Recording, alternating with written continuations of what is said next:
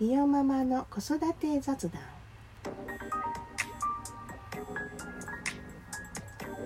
こんにちはピアママです。毎回テーマを決めて子育てあるあると視点が変わると赤ちゃんは面白いをお話ししています。今日のテーマは作ることに必死にならない離乳食の本当の意味とは？です。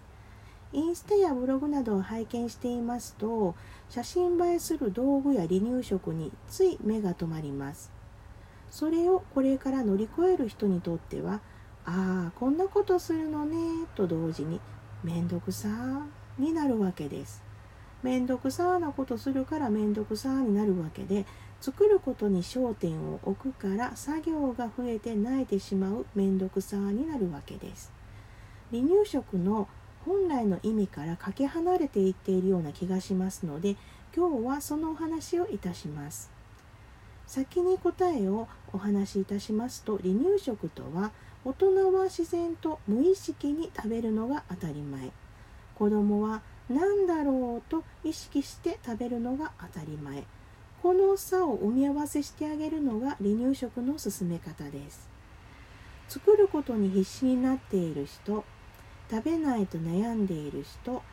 当クラスでは食べる根っこの部分に焦点を置いてお話ししますのでお口の育て方口育歯体育姿勢手の使い方レベルアップの目安などお話ししています。歯並びにも影響するお話など盛りだくさんの内容となっております。ご関心がありましたらリンク貼っておきますのでご覧いただければと思います。さて食べるスピードって人によって違いますよね。私の友人の一人お昼ご飯とっても小さいお弁当箱なんですけれども1時間かかって食べるのです。ある人はものの10分で食べてしまって他のことをし始めます。この差って何でしょうか？そうですよね。口の中の食物の停滞時間の違いであったり噛んでいる時間が長いということになりますね。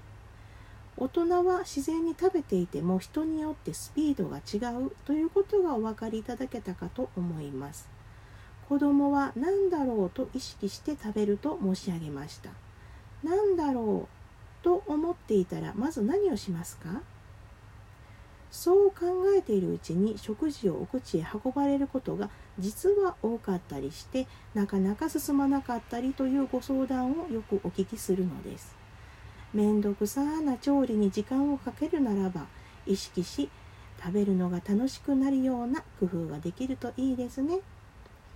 この雑談の元ネタは1300以上もある当ブログの記事をもとにラジオトーク用に配信しております。ご関心がありましたら無料配信ですので、ぜひそちらの方もお越しくださいませ。